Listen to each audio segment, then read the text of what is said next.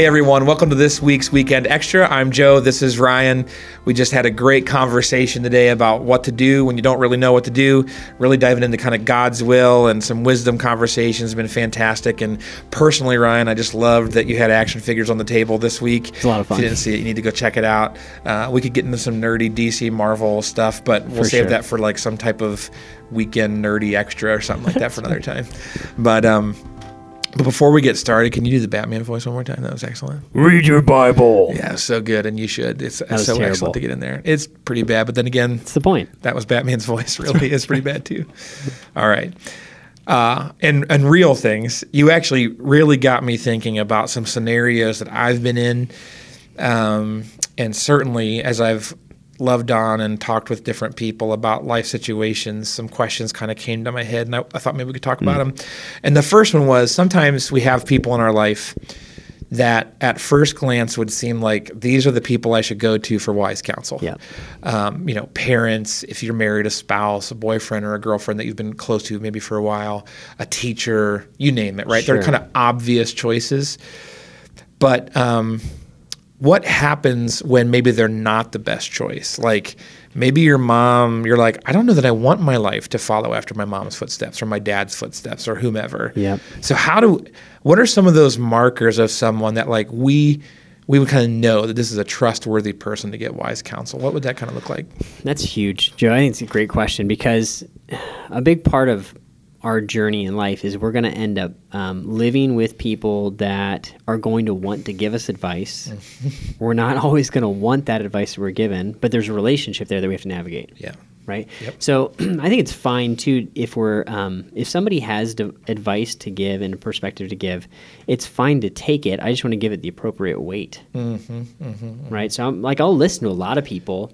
Um, when that person talks, though, I'm really going to dial in because they have the kind of life and kind of godly perspective that I want to have. Sure. Right. I think that's a big part of it is when I look at the track record record of someone's life, how they make decisions, what their priorities are, what their values are. No one's perfect, but in general, the trend of their life is toward godly wisdom. I want to listen to that person. Yeah. Right. That that's the kind of person that I'm looking for, and so I think that's the key is. Uh, more than relationship, more than role, more than history, uh, more than someone else's desire to communicate advice to me, is the biggest thing I'm looking for is godliness in that person. Yep. So part of the problem with that, or challenge with that, I should say, is that those people are in high demand. Right? If somebody has godly character, a lot of people want to get to that person, but it's worth it.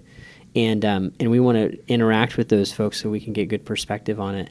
And another thing, just thinking about that, sometimes there's um, certain decisions where family members or people around us have specialized knowledge about a decision. So if I'm buying a house, I want to talk to somebody that knows a lot about houses. Yeah, yeah. You know, that they may not have all of the character qualifications of godliness that I would hope for, but I also just need somebody to tell me about what what this house is like. Right. You know what I mean? Or how to buy a car. When I'm buying a car, I want a mechanic, and I also want the godly perspective of how much we're going to spend on this. Is this a good idea? Is good blah blah blah. Yep. But I want like the special knowledge and wisdom that comes with those vehicles. That's so good. Makes sense. So, I think that all plays into it. I think one of the most challenging avenues is if it's your parents. Yeah. you know, and you don't feel like maybe your parents, especially once you've become an adult, like maybe my parents don't have the best advice for me. And I think that that's an that's an area to ironically find wise counsel on how to navigate that relationship Yeah. with your parents. Um, because one of the Ten Commandments, so something that's close to the heart of the Lord, is to honor your father and your mother. Right. So if it, you find yourself in an instance where I'm not sure I can follow their counsel, how do you still honor them? Yeah, You that's because I think it's so tempting to um, maybe just brush them off and treat them like worse than they deserve. Yep. You know. Yep. So I, that's a great question, right? I think, it, I mean, even leaning into it a little bit more, I think if when that happens, it's just painful. Yeah. It's just painful, and um, I think as our parents see our value system, if they're like, let's say they're not followers of Christ, or not maybe committed followers of Jesus, and they're gonna have you're gonna have a different value system if you want to be a follower of Jesus with them, and so. Um, helping them to understand your thought process and help them to understand what you're looking for is part of the, I think part of it yeah. It's not just what are your thoughts. I want I want to know what you think God has to say about this. Yeah. Yeah. Right. Yeah. I, I want to know what you think God would say. What are some passages that would come up, Right. and So so that's what I'm looking for in godly counsel. And if it's mom or dad, sometimes I just want to hear that. And sometimes they have great perspective because they know us. Mm-hmm. It's humbling. You feel like a kid to take that stuff in. But sometimes they have great perspective that would even be listening. I should listen to, even if um, may, maybe it's not exactly what I'd be looking for. Yeah. Yeah. Well, cool. So we dive into this stuff that we just talked about right here. You hit the, the stuff you hit in the message. So we've found godly, wise counsel. We've gone to them. Uh, we've talked through this decision making process we're going to.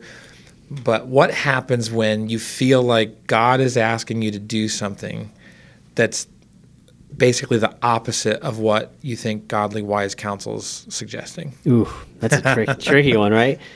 That it does Trying to stump you. Just It kidding. does happen sometimes, I think. Right, Yeah. but I would say in general, um, that's not going to be the trend. So that's Right. not the norm. So if you have a trend of choosing and leaning to godly counsel, getting wisdom, listening to other people, being teachable, all that stuff, and then there's this one time where you are sure that God is leading you to do something, it's consistent with Scripture.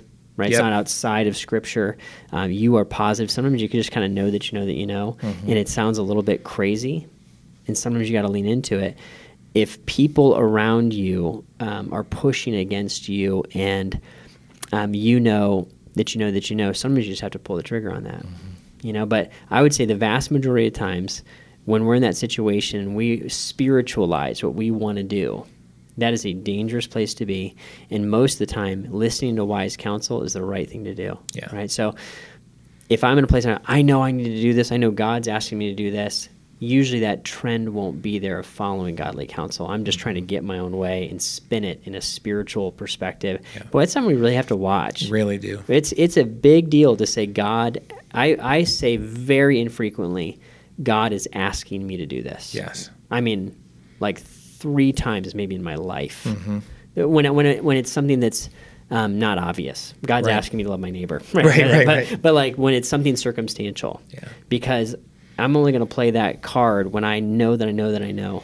Well, I'm curious, just because whether it's three or four or two, whatever, but that wasn't your point. But I'm curious within those three times, how many times wise counsel didn't affirm it, though?